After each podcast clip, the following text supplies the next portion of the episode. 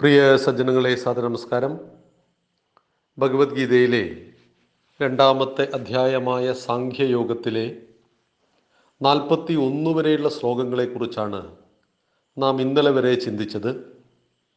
ഇന്ന് നാൽപ്പത്തി രണ്ട് നാൽപ്പത്തി മൂന്ന് ശ്ലോകങ്ങളെക്കുറിച്ചാണ് നമുക്ക് ചർച്ച ചെയ്യേണ്ടത്. ഭഗവാന്റെ ഉപദേശങ്ങളെ തുടരുകയാണ്. യാമിമാം പുഷ്പിതാം വാചം പ്രവദന്ത്യവിപശ്ചിതഃ വേദവാദരതാം പാർത്ഥ നാന്യദസ്തീതി വാദിനഃ കാമാത്മാനാം സ്വർഗപരാം ജന്മകർമ്മഫലപ്രദാം ക്രിയാവിശേഷബഹുലാം ഭോഗൈശ്വര്യഗതിം പ്രതി. യാമിമാം പുഷ്പിതാം വാചം പ്രവദന്ത്യ വിപശ്ചിത വേദവാദരത പാർത്ഥ നാന്യദസ്തീതി വാദിന. നാൽപ്പത്തി മൂന്നാമത്തെ ശ്ലോകം. കാമാത്മാനാം സ്വർഗപര ജന്മകർമ്മഫലപ്രദ. ക്രിയാവിശേഷബഹുലാം ഭോഗൈശ്വര്യഗതിം പ്രതി. പാർത്ഥ അല്ലയോ അർജുന? അവിപശ്ചിത. അവിദ്വാൻമാരായവർ.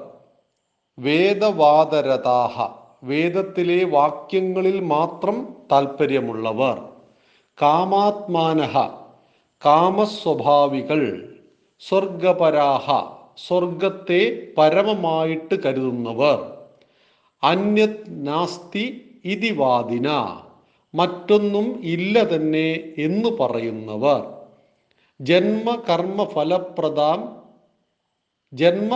ഫലപ്രദമായ ക്രിയാവിശേഷേണ ബഹുലാം ക്രിയാവിശേഷേണ ബഹുലമായ ഭോഗൈശ്വര്യ ഭോഗൈശ്വര്യഗതി ഗതിം പ്രതി ഭോഗൈശ്വര്യ ഗതിയെക്കുറിച്ച് ഇമാമ്യ ഇവയെ പുഷ്പിതാം വാചം പുഷ്പിതമായ വാക്യത്തെ പ്രവദന്തി പറയുന്നു. അല്ലയോ അർജുന?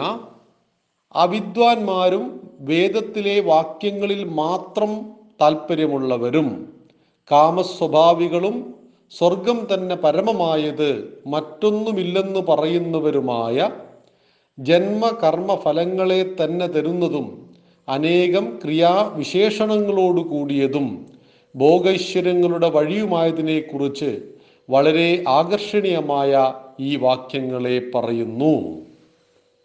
ഭഗവാൻ സുഖത്തിന്റെ ഒരു പ്രത്യേക തലത്തെക്കുറിച്ച് പറയുകയാണ്. ആത്യന്തികമായ ശാന്തി നമുക്ക് നൽകുന്നത് എന്താണ്?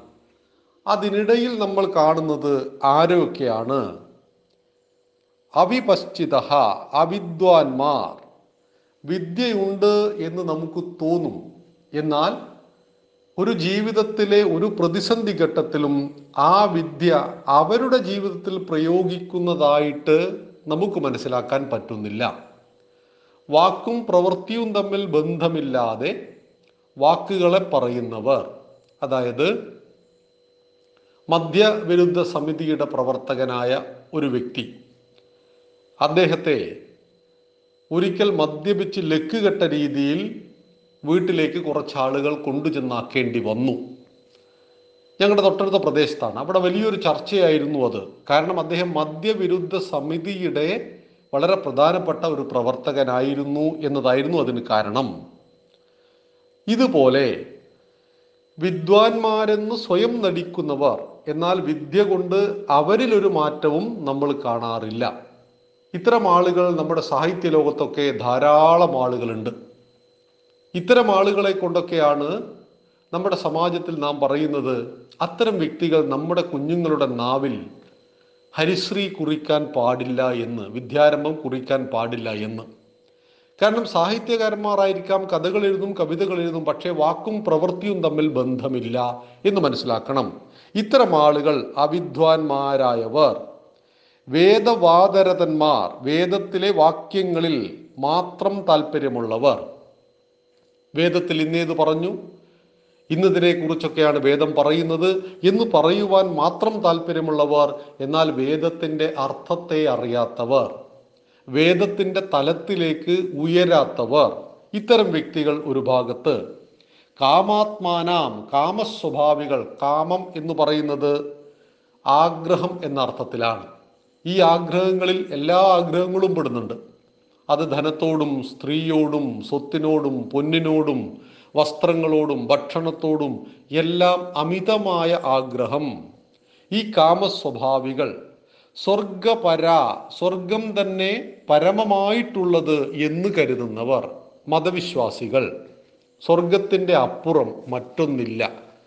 അപ്പൊ നീ ഭൂമിയിൽ നല്ല കാര്യങ്ങൾ ചെയ്യണം. എന്തിനു വേണ്ടി? ആകാശത്തിൽ എവിടെയോ നിനക്ക് സ്വർഗം ലഭിക്കുവാൻ വേണ്ടി. സ്വർഗം എവിടെയാണ് എന്നതിനെക്കുറിച്ച് നമുക്ക് ധാരണയൊന്നുമില്ല. സ്വർഗമുണ്ടോ എന്നതിനെക്കുറിച്ചും ധാരണയില്ല. അത് വിശ്വാസമാണ്. എല്ലാ മതവിശ്വാസങ്ങളിലും സ്വർഗമുണ്ട്. എന്നാൽ സ്വർഗം ആത്യന്തികമായ ഒരു ലക്ഷ്യമല്ല ഹിന്ദുവിൽ. ആത്യന്തികമായ ലക്ഷ്യമല്ല. അത് സുഖഭോഗങ്ങളുടെ ഒരു പറുദീസയാണ്. നരകം ദുഃഖത്തിന്റെയും സ്വർഗം സുഖത്തിന്റെയും കാഴ്ചപ്പാട്. എന്നാൽ സെമിറ്റിക് മതങ്ങളുടെ പരമമായ തലമാണ് സ്വർഗം. സ്വർഗത്തിന്റെ അപ്പുറവും ഇപ്പുറവും ഒന്നുമില്ല. അപ്പൊ നമ്മളൊരു ചോദ്യം സ്വർഗത്തിൽ പോയിട്ട് എന്താ കിട്ടുക? അവിടെ സ്ത്രീകളെ കിട്ടും ഒരു പുരുഷൻ ഇത്ര സ്ത്രീകളെ. അവിടെ മദ്യം കിട്ടും മദ്യം ഭൂമിയിൽ കിട്ടുന്നുണ്ടല്ലോ. സ്ത്രീകളെ ഭൂമിയിൽ കിട്ടുന്നുണ്ടല്ലോ. അതുപോലെ ഇന്നിന്നേ സുഖങ്ങളെല്ലാം അവിടെ ഉണ്ട്. അവിടെ നല്ല തണുപ്പായിരിക്കും. എങ്കിൽ കാശ്മീരിൽ ജീവിക്കുന്ന ഒരാളെ സംബന്ധിച്ച് സ്വർഗത്തോട് താല്പര്യം ഉണ്ടാവില്ല. ചൂടുള്ള ദേശത്തുണ്ടാക്കപ്പെട്ട മതങ്ങൾ മരുഭൂമിയിൽ ഉണ്ടാക്കപ്പെട്ട മതങ്ങൾ അവരുടെ സ്വർഗം തണുത്തതാണ് എന്ന് വിശ്വസിക്കുന്നു. പക്ഷേ തണുത്ത രാജ്യത്ത് ജീവിക്കുന്നവന് ഈ തണുപ്പുള്ള സ്വർഗത്തിനോട് പൊതുവേ താല്പര്യം ഉണ്ടാവില്ല. അപ്പൊ സ്വർഗത്തെ പരമമായിട്ട് അംഗീകരിക്കുന്നവർ അതിന്റെ അപ്പുറവും ഇപ്പുറവുമില്ല എന്ന് വാദിക്കുന്നവർ. മറ്റേത് ഇതൊന്നുമല്ലാതെ ഇത് തന്നെയാണ്. ഞാൻ ഉദ്ദേശിക്കുന്ന ഈ കാര്യങ്ങൾ തന്നെയാണ് ശരി ഇതിന്റെ അപ്പുറമൊന്നുമില്ല എന്ന് പറയുന്നവർ. ഇതും മതവിശ്വാസത്തിൽ കാണാം. ഈ മതത്തിലൂടെ മാത്രം സഞ്ചരിക്കൂ ഈ വഴിയിലൂടെ മാത്രം സഞ്ചരിക്കൂ അത് നിങ്ങളെ സ്വർഗത്തിലെത്തിക്കും യേശു ഓൺലി വേ യേശു ഏക വഴിയാണ് സ്വർഗത്തിലേക്കുള്ള വഴി.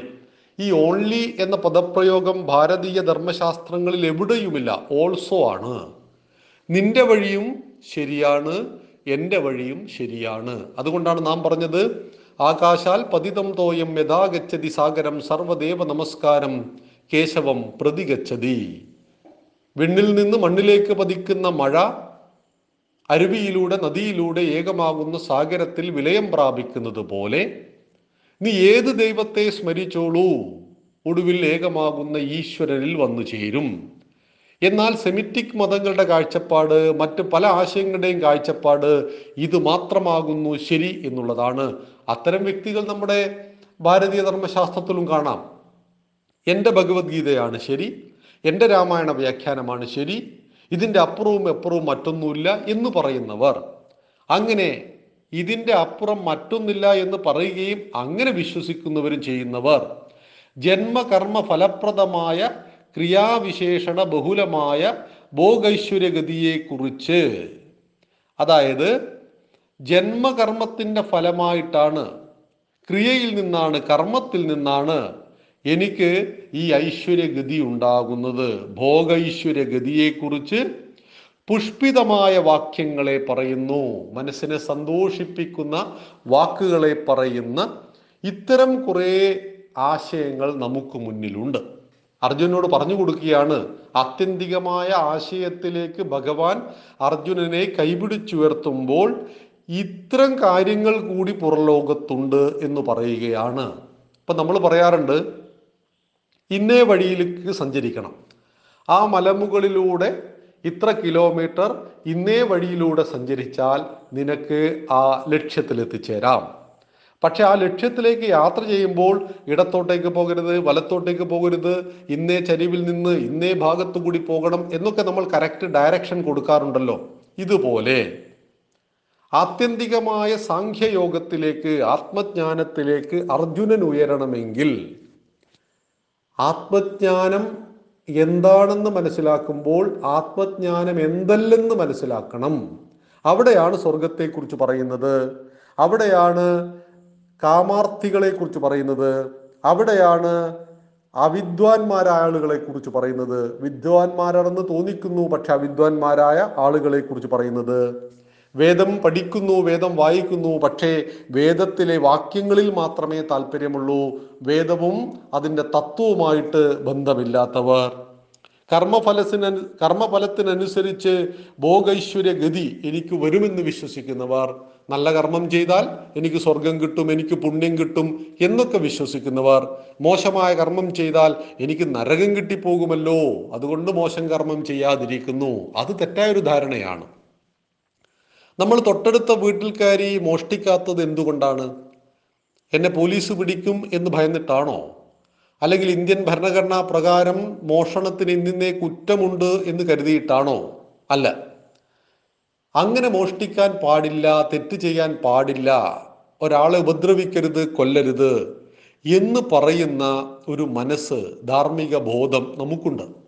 ഈ ധാർമ്മിക ബോധമാണ് ഓരോ സമാജത്തെയും നിലനിർത്തുന്നത്. അത്തരം ബോധങ്ങളെക്കുറിച്ച് നാം ബോധവാന്മാരാകുമ്പോഴാണ് ശരി ചെയ്താൽ സ്വർഗം കിട്ടുമെന്നോ തെറ്റ് ചെയ്താൽ നരകം കിട്ടുമെന്നൊന്നും സാമാന്യ ഹിന്ദു ചിന്തിക്കുന്നേയില്ല. ഓട്ടോറിക്ഷയിൽ മറന്നു വെച്ച പേഴ്സ് ആ ദരിദ്രനായ ഓട്ടോറിക്ഷക്കാരൻ തിരിച്ച് ഉടമസ്ഥനെ ഏൽപ്പിക്കുന്നു. ഏൽപ്പിച്ചില്ലെങ്കിൽ അയാളെ ചിലപ്പോൾ സംശയിക്കാനൊന്നും ഇടയില്ല. പക്ഷെ എന്തിനാണ് ഏൽപ്പിക്കുന്നത്? എനിക്ക് സ്വർഗം കിട്ടും എന്ന് കരുതിയിട്ടാണോ? അല്ല അത് സ്വാഭാവികമായ ഒരു പ്രവൃത്തിയാണ്. നമ്മൾ നന്മകളെ കുറിച്ച് സംസാരിക്കുമ്പോൾ ഏതാനും മാസങ്ങൾക്ക് മുമ്പ് പത്രത്തിൽ വന്നൊരു വാർത്തയുണ്ടായിരുന്നു. ഒരു ലോട്ടറി കച്ചവടക്കാരൻ. അദ്ദേഹത്തിന്റെ കടയിൽ നിന്ന് സ്ഥിരമായി ലോട്ടറി എടുക്കുന്ന ഒരു വ്യക്തി. ഒരു ദിവസം വിളിച്ചു പറയുന്നു രാവിലെ വിളിച്ചു പറയുകയാണ് ഇന്ന് രണ്ട് മണിക്ക് എടുക്കുന്ന ആ ലോട്ടറി ടിക്കറ്റിൽ അഞ്ചെണ്ണം എനിക്ക് വേണ്ടി നിങ്ങൾ മാറ്റിവെക്കണം. പണം ഞാൻ നാളെയോ വൈകുന്നേരമോ തന്നുകൊള്ളാം എന്ന് പറഞ്ഞു. ഈ ലോട്ടറി കച്ചവടക്കാരൻ അദ്ദേഹത്തിന്റെ കടയിൽ നിന്ന് അഞ്ച് ലോട്ടറി ടിക്കറ്റുകൾ എടുത്തിട്ട് ഇന്നേ പേർക്ക് എന്ന് പറഞ്ഞിട്ട് തന്റെ മേശയിലേക്ക് മാറ്റിവെച്ചു. ആ മാറ്റിവെച്ച ടിക്കറ്റിൽ ഒന്നിന് കോടിക്കണക്കിന് രൂപയുടെ സമ്മാനം അടിച്ചു. ഈ ലോട്ടറി കടക്കാരന് സ്വാഭാവികമായിട്ടും അത് മാറ്റിയിട്ട് നിങ്ങൾക്ക് വേണ്ടി എടുത്തു വച്ച ലോട്ടറിയിലല്ല സമ്മാനം അടിച്ചത് എന്ന് പറയാമായിരുന്നു. പക്ഷെ അദ്ദേഹം എന്തു ചെയ്തു? അപ്പൊ തന്നെ വിളിച്ചു പറയുകയാണ് നിങ്ങൾക്ക് രണ്ട് കോടി രൂപ ലോട്ടറി അടിച്ചിരിക്കുകയാണ്. താങ്കൾ എന്റെ പൈസ അത് അഞ്ഞൂറ് രൂപയോ മറ്റോ അഞ്ച് ടിക്കറ്റിന്റെ പൈസ അതെനിക്ക് നിങ്ങൾ തരണം. അഞ്ച് കോടി രൂപ നിങ്ങൾക്ക് അടിച്ചിരിക്കുന്നു എനിക്ക് അഞ്ഞൂറ് തന്നാൽ മതി എന്റെ ടിക്കറ്റിന്റെ പൈസ തന്നാൽ മതി. ഏത് ബോധമാണ് അങ്ങനെ ചിന്തിക്കുന്ന അങ്ങനെ പ്രവർത്തിക്കുന്ന വ്യക്തികളെ സൃഷ്ടിക്കുന്നത്? നമ്മൾ ഒരു ചാനലൊക്കെ കാണുമ്പോൾ നമ്മുടെ ചാനൽ ചർച്ചയൊക്കെ കാണുമ്പോൾ നെഗറ്റീവ് വാർത്തകളാണ് മുഴുവനുള്ളത്. രാത്രി പത്തര മണിക്ക് അതുകൊണ്ടാണ് സനാതന ധർമ്മ പാഠശാലയിലെ ഒരാളും ഈ എഫ് ഐ ആർ ക്രൈം ഫയലൊന്നും കാണാൻ പാടില്ല. നമ്മൾ ചിന്തിച്ചു പോകും ലോകം മുഴുവൻ നെഗറ്റീവാണോ എന്ന്. അപ്പോൾ ഈ നെഗറ്റീവ് അല്ല ലോകത്തിൽ അനേകം പോസിറ്റീവായ കാര്യങ്ങളാണ് കൂടുതലുള്ളത്. പക്ഷെ നെഗറ്റീവാണ് നമ്മുടെ മാധ്യമങ്ങൾ വളച്ചു കെട്ടി മുന്നോട്ട് കൊണ്ടുവരുന്നത് എന്ന് മാത്രം. അതുകൊണ്ട് നാം ധരിക്കുന്നു ഇതാണോ ലോകമെന്ന് തെറ്റാണത്. തൊണ്ണൂറ് നല്ല കാര്യങ്ങൾ നടക്കുമ്പോൾ പത്ത് ചീത്ത കാര്യങ്ങളെ നടക്കുന്നുള്ളൂ. പക്ഷെ ആ പത്ത് ചീത്ത കാര്യങ്ങൾക്കാണ് പബ്ലിസിറ്റി കിട്ടുന്നത് എന്ന് മനസ്സിലാക്കുക. ഇവിടെ എനിക്ക് ഭോഗവും ഐശ്വര്യവും സ്വർഗവും ലഭിക്കും എന്ന് കരുതിയിട്ട് നല്ല കാര്യങ്ങൾ ചെയ്യുന്നവർ പുഷ്പിതമായ വാക്യങ്ങളെ പറയുന്നവർ മനസ്സിനെ സന്തോഷിപ്പിക്കുന്ന വാക്കുകളെ പറയുന്നു. പക്ഷെ കാര്യത്തോടടുക്കുമ്പോൾ ഇത്തരം വാക്കുകൾ പറയുന്നവരെ കൊണ്ട് നമുക്ക് എന്തെങ്കിലും പ്രയോജനം ഉണ്ടാകുമോ? നമ്മളെ കാണുമ്പോൾ വളരെ നല്ല വാക്കുകളൊക്കെ പറയും. അങ്ങനെ ആയിരിക്കണം നല്ല വാക്കുകൾ പറയണം. മറ്റുള്ളവർ മനസ്സിനെ വേദനിപ്പിക്കുന്ന രീതിയിൽ സംസാരിക്കരുത്. പക്ഷേ വാക്കുകൾക്ക് ആത്മാർത്ഥത ഉണ്ടായിരിക്കണം പറയുന്ന വാക്ക് അദ്ദേഹത്തിനൊരു പ്രതിസന്ധി ഘട്ടമുണ്ടാകുമ്പോൾ ആ വാക്കുകൾക്ക് അർത്ഥമുണ്ടാകുന്നത് നമ്മുടെ പ്രവൃത്തിയിലൂടെയാണ്. നിങ്ങൾക്കൊരാപത്ത് വരുമ്പോൾ ഞാൻ എപ്പോഴും കൂടെ ഉണ്ടാവും എന്ന വാക്ക് ഏതൊരാൾക്കും ആശ്വാസം നൽകുന്നതാണ്. പക്ഷേ അദ്ദേഹത്തിന് ഒരു ആത്മ ഒരു ആപ ആപത്ത് വന്ന സമയത്ത് നമ്മൾ കൂടെ ഉണ്ടായോ എന്നുള്ളതാണ് വാക്കും പ്രവൃത്തിയും തമ്മിലുള്ള ബന്ധത്തെ മനസ്സിലാക്കുവാൻ കഴിയുന്നത്. ഇങ്ങനെ ഭഗവാൻ പറയുകയാണ് നാൽപ്പത്തിരണ്ട് നാൽപ്പത്തി മൂന്ന് ശ്ലോകത്തിൽ ഇത്തരം ആളുകളൊക്കെ സമാജത്തിൽ ധാരാളമുണ്ട് അർജുന. ഇങ്ങനെ പുഷ്പിതമായ വാക്കുകളെ പറഞ്ഞുകൊണ്ട് മറ്റുള്ളവരെ സന്തോഷിപ്പിക്കുന്നവരും കാമസ്വഭാവികളും സ്വർഗത്തെ പരമമായിട്ട് കരുതുന്നവരും എല്ലാമുണ്ട്. അവർക്കിടയിലാണ് നീയും ഞാനുമുള്ളത്. അവിടെയാണ് ആത്യന്തികമായ സാഖ്യയോഗത്തിലേക്ക് ആത്മജ്ഞാനത്തിലേക്ക് നാം ഉയരേണ്ടത്. എന്താണ് ആത്മജ്ഞാനം? എന്തറിഞ്ഞാൽ മറ്റൊന്നറിയേണ്ടതില്ലയോ? അതാണ് ആത്മജ്ഞാനം. അതിലേക്കുള്ള യാത്രയിലാണ് അർജുനൻ. ഭഗവാൻ വ്യത്യസ്ത തലങ്ങളിലേക്ക് ഇറങ്ങിച്ചെന്ന് അർജുനനെ സംഖ്യയോഗത്തിലേക്ക് ഉയർത്തുകയാണ്. അതിന് കർമ്മയോഗത്തെ യോഗത്തെ ഉപേക്ഷിക്കുന്നു. കർമ്മത്തിന്റെ മാർഗത്തെ ഉപദേശിക്കുകയാണ് ഭഗവാൻ ചെയ്യുന്നത്. നാൽപ്പത്തി നാലാമത്തെ ശ്ലോകത്തെക്കുറിച്ച് നമുക്ക് നാളെ ചിന്തിക്കാം. നന്ദി നമസ്കാരം. വന്ദേ മാതരം.